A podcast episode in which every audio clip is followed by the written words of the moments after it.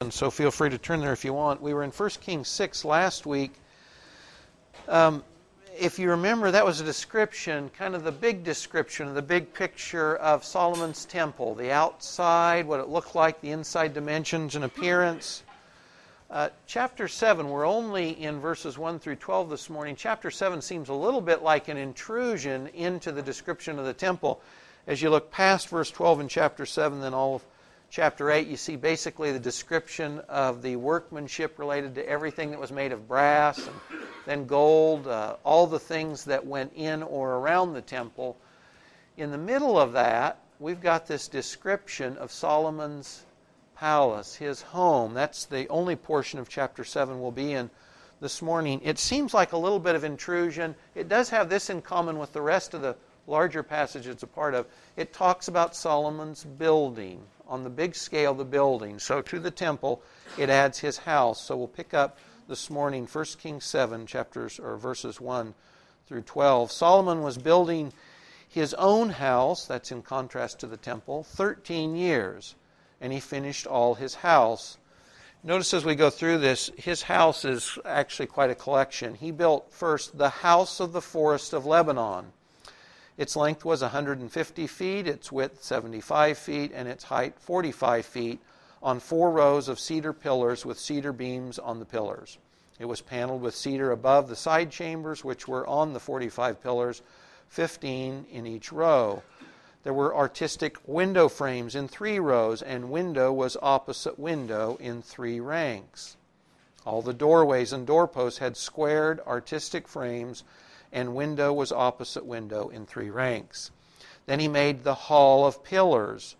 Its length was 75 feet, and its width 45 feet, and a porch was in front of them, and pillars and a threshold in front of them. He made the hall of the throne, where he was to judge, the hall of judgment, and it was paneled with cedar from floor to floor. His house, where he was to live, the other court inward from the hall, was of the same workmanship. He also made a house like this hall for Pharaoh's daughter, whom Solomon had married. All these were of costly stones, of stone cut according to measure, sawed with saws, inside and outside, even from the foundation to the coping, and so from bottom to top, so on the outside to the great court. The foundation was of costly stones, large stones, stones of 15 feet and stones of 12 feet.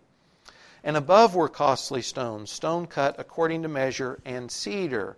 So the great court all around, three rows of cut stone and a row of cedar beams, even as the inner court of the house of the Lord and the porch of the house. And let me skip ahead to 1 Kings 10. Uh, this is a passage we won't look at later, but this describes a little bit more fully some of what went inside these structures. 1 Kings 10, picking up at verse 16. King Solomon made 200 large shields of beaten gold, using 600 shekels of gold on each large shield. He made 300 shields of beaten gold, using three minas of gold on each shield. And the king put them in the house of the forest of Lebanon. Moreover, the king made a great throne of ivory and overlaid it with refined gold. There were six steps to the throne, and a round top to the throne at its rear, and arms on each side of the seat, and two lions standing beside the arms. Twelve lions were standing there on the six steps, on the one side and on the other. Nothing like it was made for any other kingdom. All King Solomon's drinking vessels were of gold, and all the vessels of the house of the forest of Lebanon were of pure gold.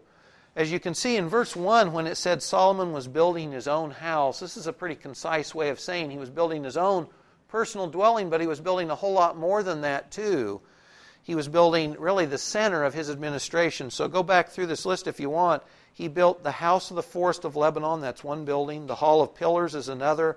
The hall of the throne is another and then the, the house for Pharaoh's daughter as well. So it looks like, besides his own personal dwelling, the hall of the forest of Lebanon appears to have something to do with a military center. This is the place where all the shields are hung later. The hall of pillars, the best guess is this was a receiving or a dining hall. The hall of the throne, which is described here in 1 Kings 10, is the judiciary center, or it's the place people would come for judgments and then the home for uh, the best known of his wives, perhaps uh, as far as Israel was going, the highest profile of Solomon's many wives. Uh, Pharaoh's daughter's house was built there as well. So this wasn't just a house. It was his house, but it was his house and really all the administrative buildings for the kingdom. So it was private dwellings, but it was also all the public administration buildings as well. It's thought, and there's no, we, we don't have anything related to Solomon's palace area as far as I know, archaeologically dug up, but it's thought that this would have been located just to the west of the Temple Mount. So you remember, if you're looking at Jerusalem from the south, and the hill of David and the temple's kind of on the right hill, and then you come down a little valley, and then you come up to the western hill, and it's thought that Solomon's palace would have been on that western hill this was kind of important. Uh, it put the temple right next to Solomon's house and administration. In that sense, geographically, it kind of linked Solomon's temple, God's temple that Solomon built, with Solomon and his administration. So if you went up to see one, you probably saw both. So this was important. It linked Solomon's administration with God and the temple. You know, as far as description, there's not a lot of description on these buildings. There's some of the dimensions. We do know this the quality of the materials and the workmanship was the finest. And if you've read through this or remember the description in chapter 6, it sounds a lot like the temple. And I'm sure cosmetically or the way these structures appeared, they would have been would have borne quite a bit in common. The, the buildings were impressive sizes. You know, one building 150 feet long by 75 feet wide. That's a big building, four stories tall. Uh, the foundation stones were immense, like those of the temple. Uh, the building stones were finished on all sides. When you went into Solomon's uh, area, there were no unfinished details. Everything that was exposed was finished and polished. And then it describes his throne, you know, this thing made of ivory, which would have been impressive on its own. And then you find out it's covered with gold. And when you walked into Solomon's throne room, the room would have been impressive. But then uh, these six steps going up with a line on each step, and then two big lines next to the throne, and then the throne with an arch over the top of it. Everything here was truly impressive. I read through several commentaries on this. Uh, most commentaries don't spend a lot of time on the buildings per se, but one commentary I found uh, interesting because the commentators inferred that when they read this passage, these 12 verses on Solomon's palace and the administrative buildings, they believed that the text was meant to convey a negative connotation on Solomon and this building project. And listen to it, the, the reasoning goes like this. It took Solomon 13 years, almost twice as long, to build the palace and these buildings as it did the temple. In other words, he spent a lot more time on these buildings than on the temple. His own dwellings were much larger than the temple. And then going back to verse uh, 1, it says his own house. This is thought to imply that his own house, not God's house, and maybe not what God was up to either. So these commentators think this is a negative implication. That is, its location in the description of the building of the temple and then calling it Solomon's house, the size, the time, etc. This is all meant to imply that Solomon's heart really wasn't where God wanted it to be. It was on himself, on his own wealth, etc. Um, you guys know because we've talked about enough scriptures in the past oftentimes in either Old or New Testaments, there is something to be said for looking at the structure of the story or the structure of the area of the text that you're looking at. That is, that God not infrequently builds into the story, the story structure, He builds in things that tip us off to what He means to convey. So if you remember last week in chapter 6, we talked about those warning verses in the middle of the chapter that just talks about the building of the temple and that they acted as a pivot to remind us what was important to God, that it wasn't the building per se, it was their hearts and God's desire, promise to dwell with them. So sometimes it's hard to say how much or how little to read into the structure of the story or where these verses happen to land in the larger text. Hard to say. In Solomon's defense, though, let me point out some things here. In 1 Kings chapter 9 verse 10, it says it came about at the end of 20 years in which Solomon had built the two houses, the house of the Lord and the king's house. In Solomon's defense, the temple took 7 years to build, we already read. in 1 Kings 9, it tells us that the whole program, the large building uh, program of Solomon, took 20 years. We already read that this program on his own house took 13, so this tells us this. He was not building his own house at the same time as the temple. In other words, Solomon's commitment, first and foremost, and we talked about this before, it was to get the temple up and built. It was to take care of God's house first.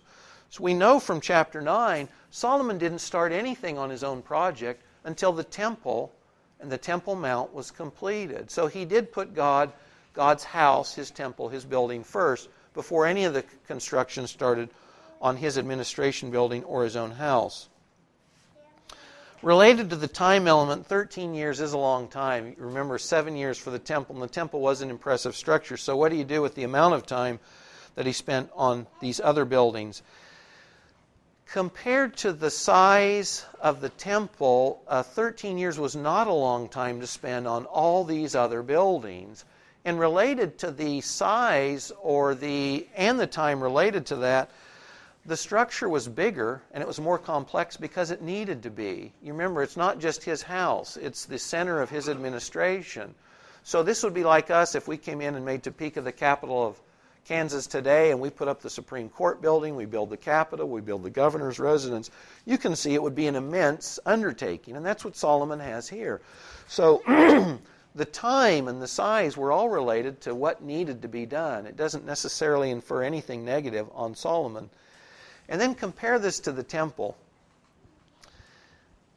When Solomon took the throne and started the building of the temple, you remember that he started with all the wealth his father David had set aside for the temple, and all the plans were already complete and given. Do you remember that? Out of 1 Chronicles 28, this is what David says David gave to his son Solomon the plan of the porch of the temple, its buildings, its storehouses, upper rooms, the plan of all that he had in mind for the courts of the house of the Lord chapter 28 in First Chronicles says, uh, The Lord made me understand in writing by his hand upon me all the details of this pattern. So when Solomon starts the temple, he has the plans and he has probably all of the gold and all of the jewels and those other things, metals that David had set aside. You can read about that elsewhere. So he hits the ground running. Now, we talked about he interacts with Hiram to get the stones and to get the lumber, but everything else was good to go. So the temple only took seven years. This was actually a relatively short period of time to build this kind of a structure. When he builds his own house, he doesn't start with any of this in play. So he's starting from scratch on his own building. Also related to the temple, when you when you're tempted to compare the two, I like to err on this side. Since God gave the plan for the temple, the temple was all that God wanted it to be. This is important. The temple was everything God wanted it to be, and it was nothing that He didn't want it to be. Since He drew up the plans and gave them to David, just like Moses saw a pattern in heaven for the tabernacle, and if you remember, when David talks about building a temple, God says, I have no complaints about my little tent I'm living in right now. The tent, the tabernacle that Israel had in the wilderness, that was God's design too. So in both cases, God had no complaints about the temple or the tent because they were His design. So if we're going to compare the temple and Solomon's dwellings, God says of the temple, it's exactly what I wanted. So then, if we try to infer something negative about the temple based on the amount of time Solomon spent on the other buildings, I think it's an unfair comparison because God got what he wanted in the temple. It was everything he wanted it to be, nothing that he didn't want it to be. So it was a big structure. It was much more than Solomon's personal dwelling. It was the administrative center of the nation. It took a long time. He started from scratch. By the way, too, you guys know in the Middle East, uh, you look for old cities on hills and they're called tells. So that if you went to Israel today and you see a big hill kind of in a flat place, you assume that's an old city. And when they build on places like this, and they built in Solomon's time, you remember Jerusalem, it's hills, and it actually sits on the end, the southern end of some hills. So when they built the Temple Mount, they couldn't just build a building. They had to bring in rubble and block to build up the temple platform. If you see today pictures of the Temple Mount from the south, you'll see a very, very tall wall. And that gets you up to the flat area that the Dome of the Rock is on today. But this would have been true for Solomon's area as well. You would have come down into a valley and up another hill before you would have got to the area of his palace. So when he started building there too, all of that area had to be leveled out to sections big enough to put these buildings on. So this was a huge deal, a large undertaking. From another perspective, though, related to the size of his palace and the grandeur and the splendor of these administrative halls, back in 1 Kings 3, God said to Solomon, I have given you what you have not asked for, both riches and honor, so that there will not be any among the kings like you all your days. In 1 Chronicles 29, the Lord highly exalted Solomon in the sight of all Israel and bestowed on him royal majesty which had not been on any king before him in Israel. I want to focus on this. God said, I have given you riches and honor. God bestowed on him royal majesty. In other words, at least in part, I believe that this complex that was Solomon's personal and public area just west of the temple was in part God's desire simply to bless Solomon because, as you remember, Solomon asked when God gave him a blank check and said, What do you want? Solomon said, Give me wisdom so I can honor you by leading your people. And in response to that, God said, I'm going to bless you with things you didn't ask for. And I'm going to set you apart and above any other king alive during your day. So I think, in large measure, the grandeur and the size, the beauty of these personal and public buildings that Solomon put up were meant as gifts from God because Solomon had put God and God's things first. Solomon was blessed by God because Solomon had put God first. We've talked about that before. Another reason, though, I think that God blessed Solomon this way is because Solomon had told, or excuse me, God had told David that he would bless David by blessing his descendants. Do you remember this? He would bless David by blessing David's descendants. In 1 Chronicles 17, it was David that got the idea to build a temple. He felt bad because he lived in a nice palace, his own house that he'd built. And he felt bad that God was living in the slums, so to speak, living in a little tent while David has a hall of cedar. So he proposed to the prophet that he would build God a temple. And God came back and told David, David, you're not going to build my house, and I have no complaints anyway. But in that conversation, God says this to David the Lord will build a house for you. Instead of David building the Lord a house, the Lord will build David a house. When your days are fulfilled that you must go to be with your fathers, I will set up one of your descendants after you, who will be of your sons. I will establish his kingdom. He shall build for me a house, and I will establish his throne forever. I will settle him in my house and in my kingdom. His throne shall be established forever. David says later in 1 Chronicles 28, God has chosen my son Solomon to sit on the throne. You guys know that uh, for Jews, uh, unlike us today, it was particularly important that you saw your blessing connected with a posterity, that is, with children after you. And not just having children, but children that would be blessed physically and materially in the land. So God told David that he would bless him by giving him a son who would sit on his throne. And I think, in no small part, when God blesses Solomon with this kind of honor and wealth, it is in part because he's blessing David. He's keeping his promise to David to set on the throne of David one of his descendants who would rule after him. You notice in this text, 1 Chronicles 17, the kingdom that would last forever, Solomon's kingdom came to an end. And clearly, this passage in 1 Chronicles looks past Solomon to Solomon's descendant, the Lord Jesus Christ kind of winding down related to the scope and the size and the riches of Solomon's own buildings. Um, two things. God is good, and Solomon and Israel were meant to reflect the fact that God was good and he was generous. And also, it was meant to remind people of the fullness of the consummation of the ages when all the redeemed join God in his royal pavilions, his palace yet to come.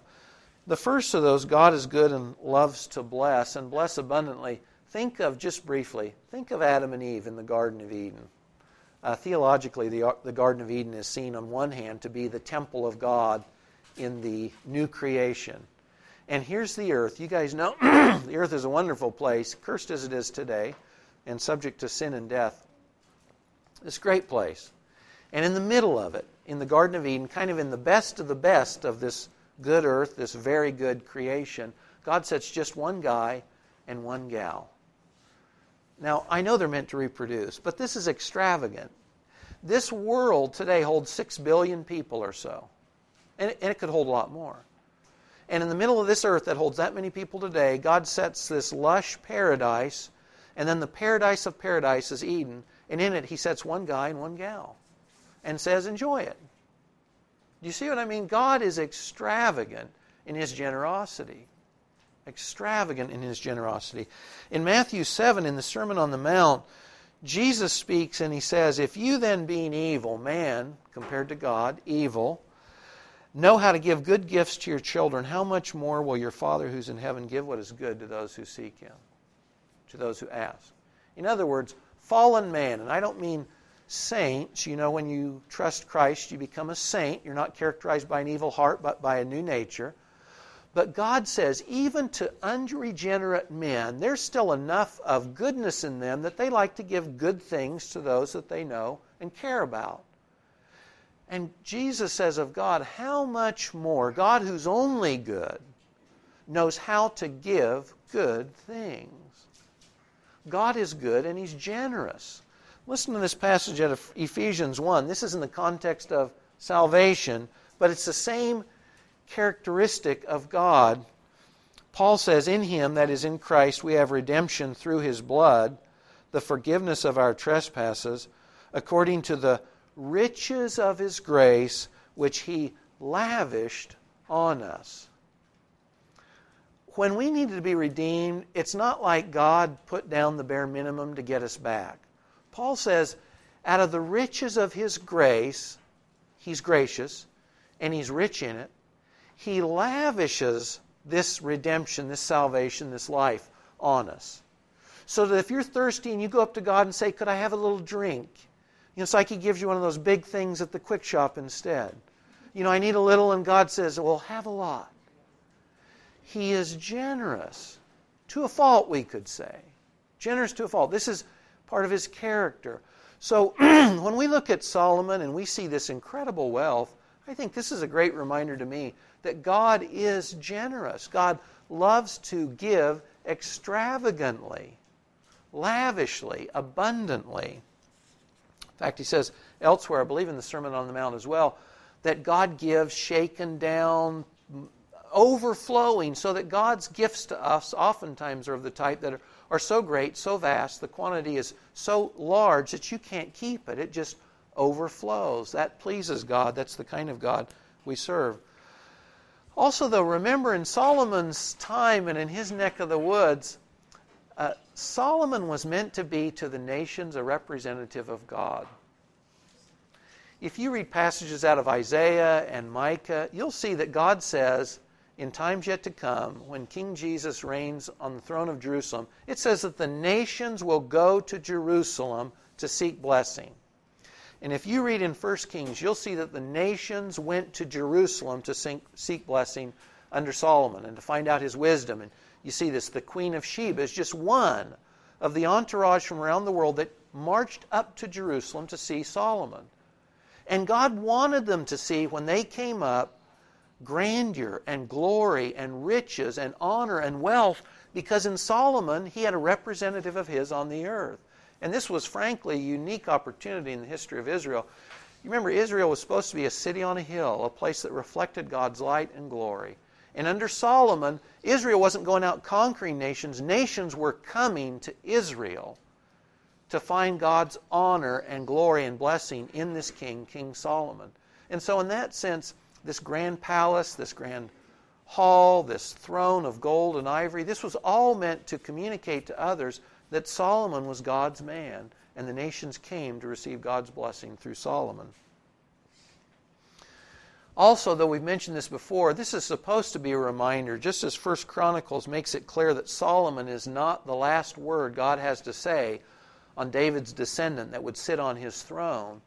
This picture of this royal, rich palace is supposed to be a reminder to us that when the dust is settled on this planet and God starts things over, you and I go up to our own royal palaces with God. And this does go back to John 14. Jesus says, you know, he's gone to his father's home. He's working on dad's house. He's putting those expansions, those additions on, so that we'll all have our own place. And this is just like Solomon building his home. And it's not a little hovel, and it's not a little place with tight quarters like some of our homes might be. It's a big, roomy place. And when you see or read this description of Solomon's temple, it's a reminder to us of what we're going to. It's this new Jerusalem built by God. You know, a place so big and so vast, there's room for everybody, plenty of room for everyone. And, and I think trading on this theme in 1 Kings, it's a city of gold. You remember in Revelation when it describes the city, it says, the streets are gold, clear as crystal. In fact, it says that the, uh, the foundation stones of the new, this heavenly Jerusalem, they, they're covered with jewels. They're costly foundation stones, trading on that same theme. So that when we read this description of Solomon's palace and these administrative buildings, it's supposed to remind us, I think, again, of what we're going to. You know, if God gives you the wealth of Solomon, my word to you would be to rejoice and to enjoy it, and to also see it as a responsibility that through that wealth you model to the world around you God and God's character. If God gives you the wealth of Solomon and you live in golden palaces, rejoice. Don't feel bad. Have a good time and enjoy those good things and use those good things God has given you to communicate who God is and what He's like to those around you if God doesn't give you the wealth of Solomon, and that would be most of us, then I'd say to you, rejoice. And enjoy all the ways God blesses you on earth. And then remember that even if you live in a hovel on earth, and many Christians around the world do, that we've got a promise of this wealth to come that would make the wealth of Solomon's day seem small time, inferior. So if you've got great wealth and golden palaces on earth, or if you've got the normal house that most of us live in, in either case you can rejoice. And to whatever degree God blesses you with wealth or material blessings, enjoy it, use it, and then remember you're God's representative. And might people come to you and walk away having heard or having seen some reflection of God through the way He's blessed you.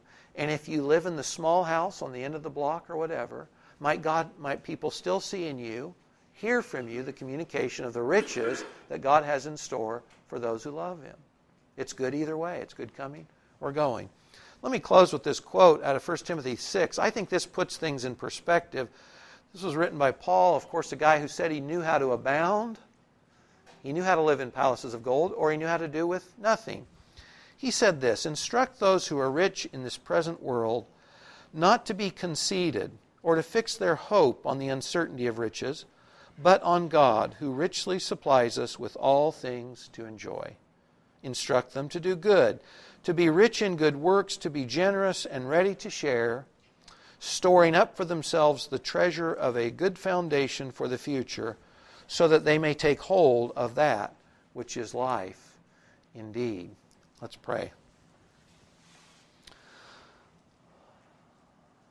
Lord, thank you that the wonder and wealth of this earth is at its best, Lord, a reminder of the good things you have prepared for those who know you, for those who love you, for those who call on your name. Father, thanks that in Solomon we have a, a person, a historical figure on earth who was a reminder to us that you will keep all your good promises to David, and that one day your son, David's heir, the Lord Jesus Christ, will take up that throne, will rule from the throne of David, Lord, that the nations will seek his blessings, in Jerusalem. And that, Lord, that uh, eventually He will establish His eternal kingdom, that kingdom that has no end. And Lord, that you are perhaps even now putting the finishing touches on your royal palaces in heaven, the New Jerusalem, awaiting the day in which your Son, the Lord Jesus, calls us home to be with Him forever. Lord, whatever our experience on this earth is, I know that we can bless you as a generous God who delights in lavishly providing for all our needs and many of our wants. And Father, I pray that we begin and end well, as Solomon began, Lord, by putting you and your things first. Lord, I know that those who seek you first, seek your kingdom, seek to fulfill your will, Lord, we don't lose anything in that transaction. We are only and always blessed by you as we seek you first. Father, help us to make heaven, which is our true home, help us to make you and heaven our treasure, the treasure that we seek. In Jesus' name, amen.